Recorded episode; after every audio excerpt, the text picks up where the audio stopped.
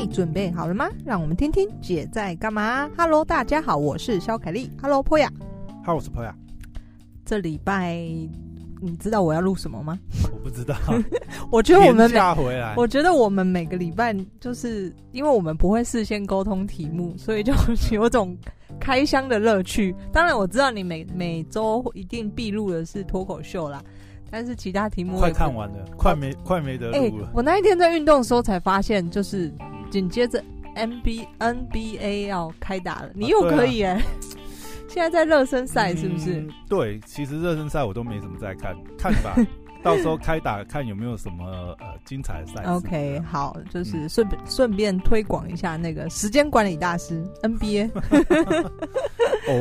我那个单元已经很久没录了，因为人家就没有球赛可以看。对啊，就是每年直到打到多少？打到4、5月。去年是因为疫情打得比较晚，正常来讲应该6、7月吧。OK， 好，我今天要录一个呢，要告诉你一个病什么东西？生病的病。我9月其实身体状况其实很不好。啊，有吗？你不知道对不对？你每周跟我录音，其实你不知道我身体状况很不好。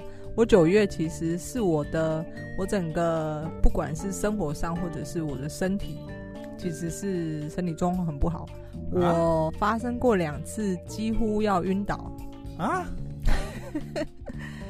然后呢，对你也是。任何一个人没有感觉到你有异常的状况，任何一个人就跟你的反应一样哈，就是我是一个看起来非常非常健康的人，就是完全不会有任何的疾病跟我扯上关系，就是这是我给人的，如果你看过我本人的话，我大概给人的印象就是这样子。但是不是啊，因为你也没有暴瘦啊，通常如果说对，比如说脸色不好或者是暴瘦，对，所以我其实也吓到我。那这个严重程度到怎么样？第一次发生的时候呢，是那一天也是晚上，就是我刚从101那个 Apple 走出来，我就走在路上，我就是只是夏天的晚风很微凉，很舒服，然后我就想说我要走回家这样子，然后我就走着走着，突然之间我以为地震了，然后我就想说好，因为我走在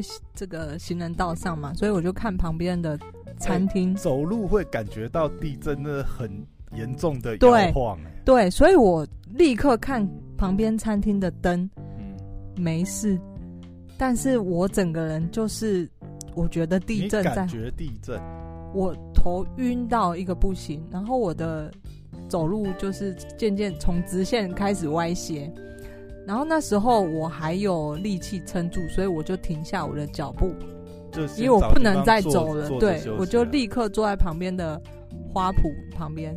然后当我停下脚步的时候，很好笑的是，从我后面经过我的路人呢，因为我先停下脚步嘛，我不能再走，因为我知道我走我一定会摔倒。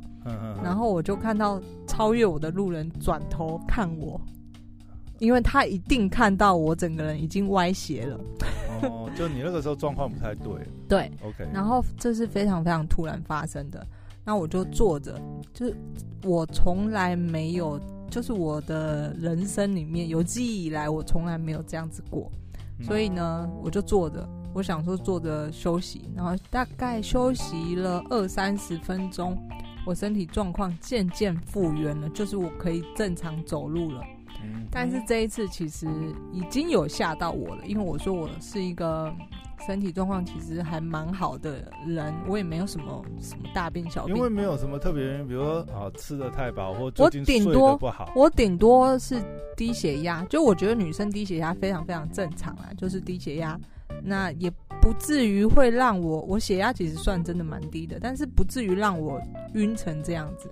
有比如说血糖特别低，那天没有吃什么东西，所以呢，我就一直脑补我自己，是不是我太晚吃晚餐了，或者什么啊，什么什么之类，我就想说，可能是真的突发状况，血糖太低了之类的。连续熬夜有这种状况吗？我也没有连续熬夜，我大概就是1点睡吧，也没有连续熬夜。好，然后那一次其实我就催眠我自己，想说，我那个可能太晚睡，或者是血糖当天没有吃东西，血糖太低。好，那过了大概1-2周之后呢，哦，那段期间9月那一段期间我身体状况不好，除了这个突然眩晕之外，当然我还因为某一些状况造成我整个口腔咽喉或者什么的紧急的状况嘛。我有跟你说这些事情吗？你有去看牙齿不是吗？对，就是好，反正这连续的后续的反应都是在那个期间发生的。然后呢，过了大概2周之后呢，这个有一天我要出门的时候，就是我从我家我要出门的时候，那我出门按电梯的前一刻又来了，我就突然感觉，对，我突然天旋地转，你会发现你周遭的东西全部在转，就是只差没有365度这样转而已，就是这个你周遭全部在转。然后我就想说不行，所以我还好还没出家门，我就立刻返回家，然后倒在沙发上。那根据前一次经验，我想说可能是血糖太低吧，所以我就立刻，那一次甚至严重到我没有办法站起来了，我就必须立刻躺在沙发上。然后我想说好，我血糖太低，我应该吃一点甜的东西就可以再躺一下，应该就恢复了吧。于是呢，我就立刻可能我巧克力面包我就立刻吃了一些，然后躺在沙发上，眼睛闭起来。我想说 OK， 根据上次经验，我躺大概20-30分钟，这种状况就解除了吧。然后那一天我躺了1个多小时，我还没有恢复，就是没有恢复。我怎么判断呢？我判断的方式是我要站起来走路，正常走路，然后不行。你知道为什么我那么想要赶快恢复吗？因为我要来公司处理事情。那你这样子应该第2次应该就有点，应该就知道状况不太对，状况不对，1个多小时哦。好，我后续跟你说。然后呢，1个多小时，因为我必须要来公司一趟，然后我那一天就是还是硬撑着起来。1个多小时之后，我就硬撑着出家门。那至少是我四肢无力，可是我至少可以走路，走正常直线的路。然后我出了门之后呢，我大概走不到50公尺，我就非常想要吐。我想说这不行，所以我就立刻返家，然后就吐这样。好，那吐完之后还是可以走路了，但是还是身体状况非常不好。可是没有办法，就是还是公司有一些事情要处理，所以我又来公司处理。然后那一天大概这样的不舒服的状况维持了半天。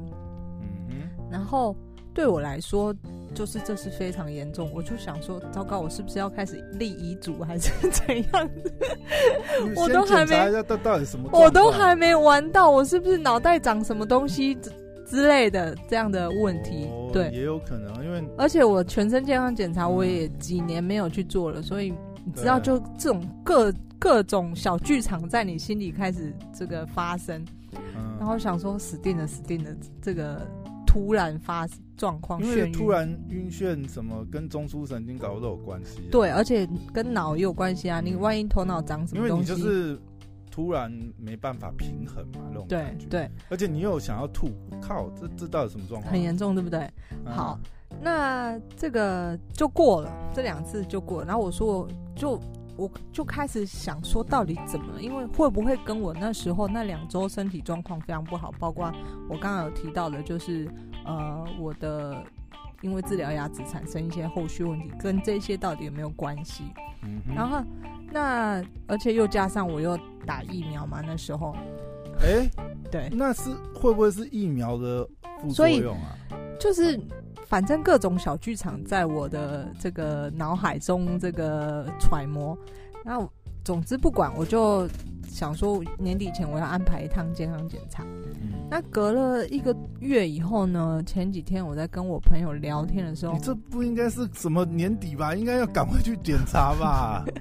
你看人就是这样，就是它不发生的时候你就想说拖着。你知道我也曾经有过类似的状况，就是我第一次有这种晕眩的状况。对，你知道我那个时候当下超紧张，我就赶快去，我当下其实就去什么心脏什么检查，全部都给他做。哇，好，那我没有这么积极啦，但是我会去做。好，然后上个礼拜我在跟我朋友，就是久久没见的朋友聊天的时候呢，他是一个以前工作负担也蛮重，常常出差的一个人。那在公司里面职位算高，然后呢他就我就跟他就是讲了一下我9月的状况，身体状况很不好。他就说，你有没有听过有一个病叫做梅尔尼氏症？他说他就告诉我这个病的名字，然后分享给我他的故事。他说，我曾经跟你有类似的状况。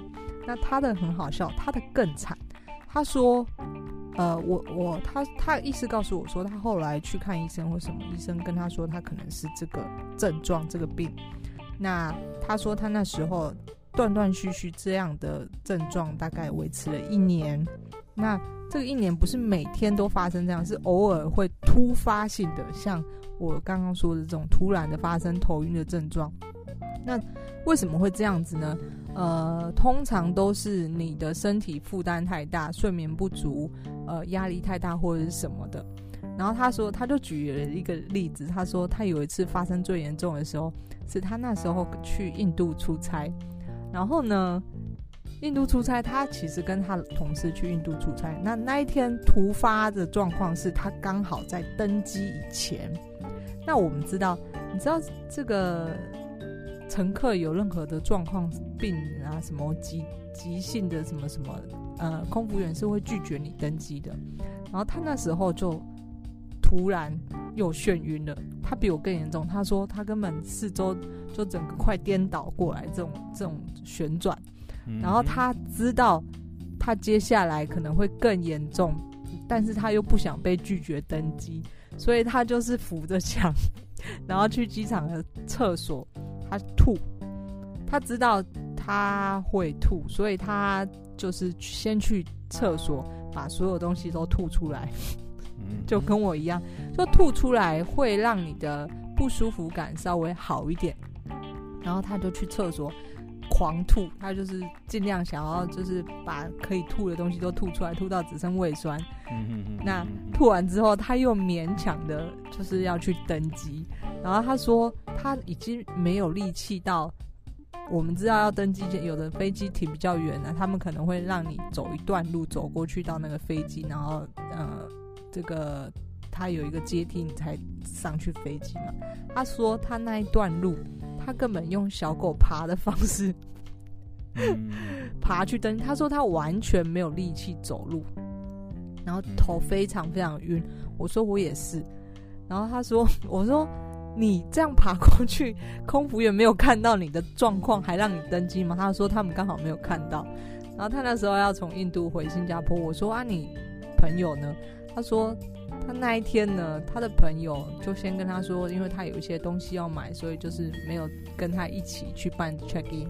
然后他的手机电话呢，因为最后一天，所以手机电话那个可以用的流量已经用完了，他也没办法打电话求救他朋友，所以他就是必须要自己解决这种状况。那他后来因为公司出差安排他坐商务舱嘛，他就好不容易爬到飞机里面去之后呢，他跟我说坐他旁边的乘客就立刻跟空服员讲说，我可不可以换位置他可能全程目睹了我朋友这种惨状，不知道这个人到底会发生什么样的事情。就是他确定他是得到那个症状的。对对，那所以他就跟我说，那他后来怎么治疗？后来他就是他甚至严重到他必须要可能休息到1天。因为他后来回到新加坡之后呢，就是他立刻跟公司请假，就是要在家躺1天，就这种症状才会恢复。他那个是有办法药物治疗，还是说他可能就是某种压力什么东西？他就是要某种压力，对，他就是要让自己放松，好好休息，对，好好休息，放松，先不要想这么多。那这个症状，你觉得你也是这个状况吗？我觉得，我自己的个性，我的生活呢，我一直来，其实你的步调应该没有那么紧张，对不对？我告诉我自己，其实我的意志力或者我的思考，其实从来不觉得我没有办法负荷这些东西。就是我的生活方式是，我觉得我会什么什么事，比方说一天这一件事情做完拍下一个事情，下一个事情做完拍什么事情。所以其实我的思考从来不觉得我没办法处理或没办法负荷要处理这么多事情。因为我觉得有时候心理压力不是按照就是说比如说工作排程，因为有时候你把工作排得很紧密，就像你刚才讲，我虽然排得很紧密，但是我心里其实是没有那个压力，因为我知道我要做什么。对，通常你会有心理压力的时候是比如说你很担心会失败，或者是你有一些财务上的压力，导致你是没办法负荷那个压力。那这个情况不一样，并不一定是密集或什么。我应该是刚好颠倒过来，就是我觉得我都可以做，我觉得这些事情我都像，其实我要处理非常多的事，因为就你看到我的工作状况，我的公司的状况，我其实是要处理非常非常的大小小小小的事情。那甚至你说的财务的状况我也必须要处理，就是我也在跟银行处理一些事情。对，那在9月的这段期间，就是又突发了一些事情，不管是公司上的事情，那甚至还有朋友来访，所以我也要花心力，就是陪伴朋友这样。对，但我觉得这些都还好。就像我跟你说的，我一直觉得我可以，就是我的思想跟我的意志力都觉得我可以，从来不会有不可以出现在我的字典里面。但是发生这样的事情，我发现，我的身体好像在跟我抗议了，就是我的节奏好像太紧凑了，太快了。就是比方说我本来一天也许排4-5个事情要做，然后再加上我又要运动，那可能如果朋友跟我说那我们临时见个面或什么，我还是会硬插进去这个行程。就是对我来说我反正我就跟一下就可以处理好这样。就像举个例来说，比方说我们每周的录音，那录音前如果刚好有朋友从高雄来访，那我就会跟他说，好，那我们可能这个5点到7点我们见个面，就是我会这么密集。那你到现在到底有去检查了没？还没啊。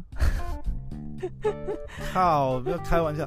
这个还是蛮严重，因为对第一个我觉得，因为你会突然晕眩，那万一你那个时候在比如说骑车，或者是你在驾驶交通工具，对，靠，你万一来不及停，那么突然发作，不是很恐怖？对，好啦，我会去啊，但是我只是想要说，就是我觉得尤其我如果要说台北的步调快，可能香港会说台北步调哪里快或什么的。但是的确在台北生活是蛮紧凑的。那紧凑大家可能都不自觉，因为每个人忙于工作忙完要回家，忙家里，家里忙完要忙小孩或什么的，可能就是这样事情啪啪啪啪紧接着而来。那大家都是事情来了就处理。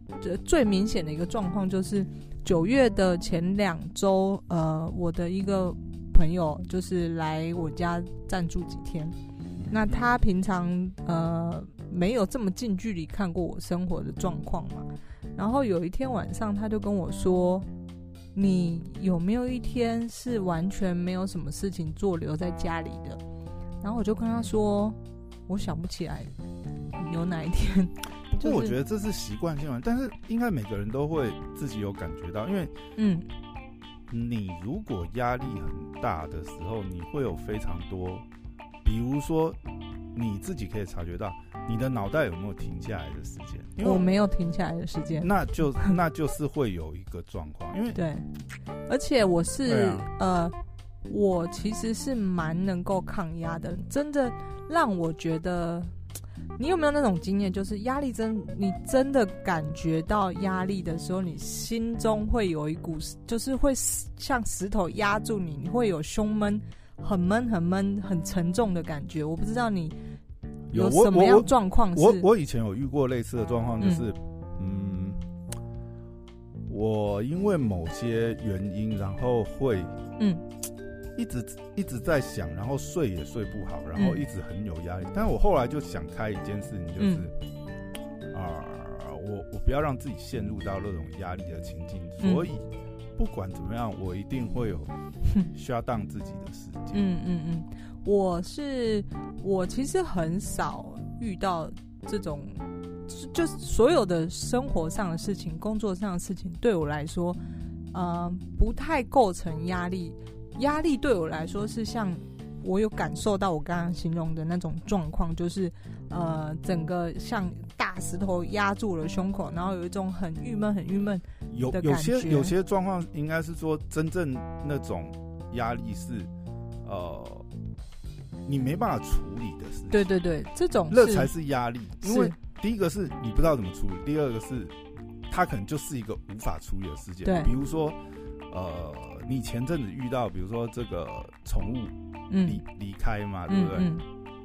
这个没有办法处理啊。这个如果说那个压力来的话，那真的没办法。但我觉得不管怎么样，就是要让自己有放空的时间。我说，比如说你像你有固定运动嘛，比如我觉得像运动，假设说跑步好，就是一个很好放空这样。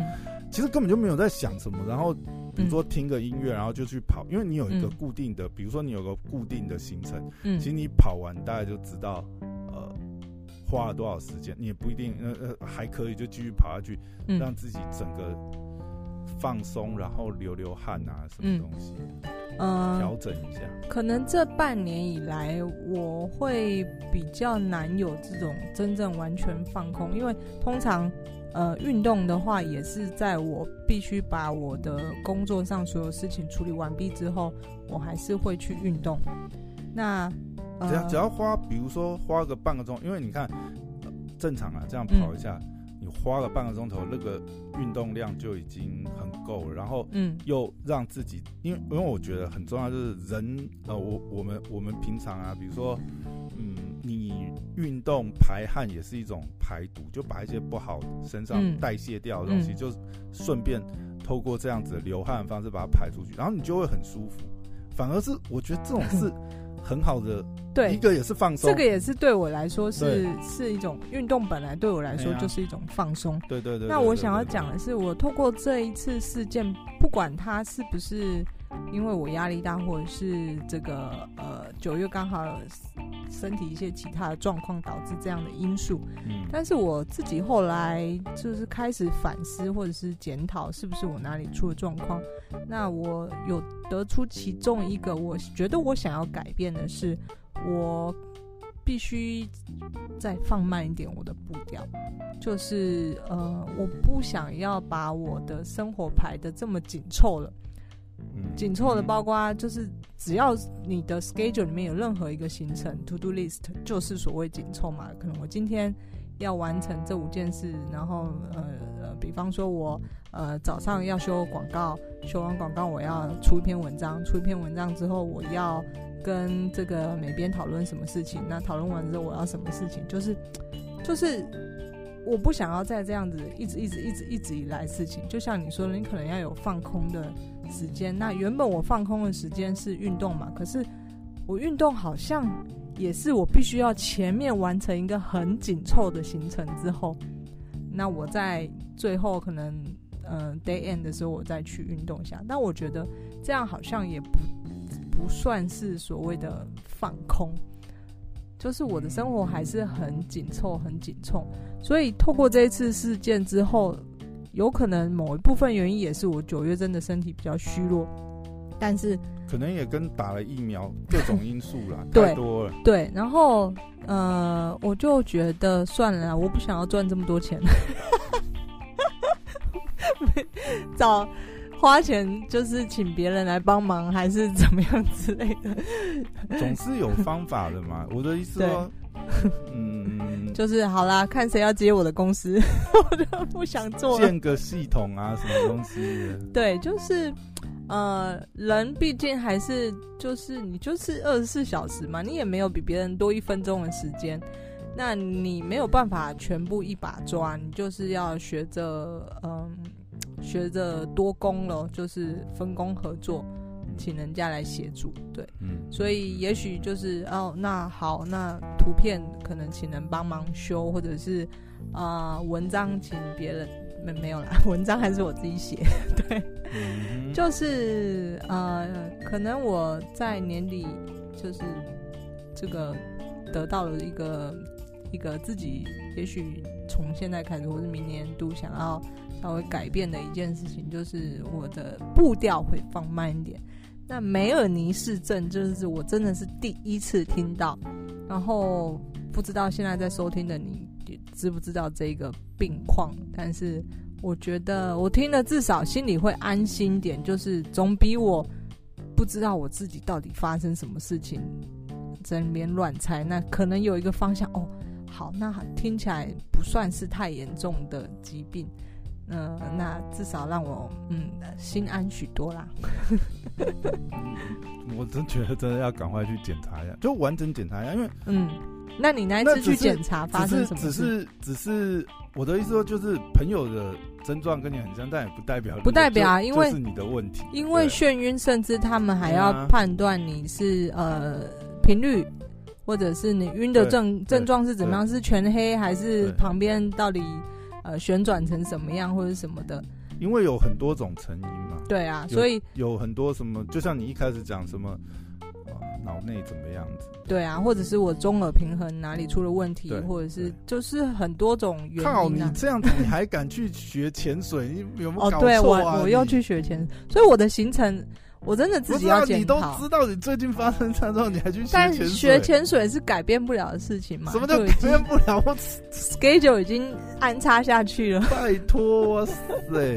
所以你看，我就是行程排得很紧。那哎，算了，我自己应该要检讨了。但是，总之呢，我分享我今天的故事给正在收听的你。如果你也是像我一样行程排这么紧凑的，也许你就是。尝试着放慢自己的脚步。我自己其实是属于我，只要人在台北，我就是呈现一个工作狂的状态。所以以前我出国嘛，出国就至少让我暂时抽离这个生活的现实。我在放松，出国旅行其实是我最放松的时间。那我回到台北的话，即便是假日，就像你说的，就是我脑袋其实没有在。休息的，可是我觉得这样，如果说是这样子想的话，另外一个想法就是，那就是要想方法系统化把工作分割出去，不是让自己很多事情绑在自己身上，因为绑在自己身上的时候，就变成是你其实没有掌控的选择性，因为来了你也。因为这些都要规划，比如说很多东西是需要规划切割出去，当你没有分割出去的时候，其实你是没有选择性的去被动去处理各种紧急的状况。但这些当然你知我知，可是其实对我来说，对我的产业来说，现在是非常时期，就是公司成长的确需要人，但是现在是我的产业是刚性需求没有。对，所以他不是一个我现在去扩大10倍的人，或者是去扩大10倍的仓库可以解决的事情。它是一个大家都在等待，就像航空公司也得撑着嘛，烧钱也得撑着嘛。对，那撑得久，这个市场就是你的。所以我觉得我可能压力来自于这半年的压力，也来自于这个甚至疫情爆发以后的影响啦。不过总归一句，我觉得就是脚步稍微再放慢一点。那如果收听的人你们也有类似的症状呢，赶快去健康检查。对啊，赶快检查一下，比较心安啊。没错，好，分享我的故事给大家，谢谢大家，拜拜，拜拜。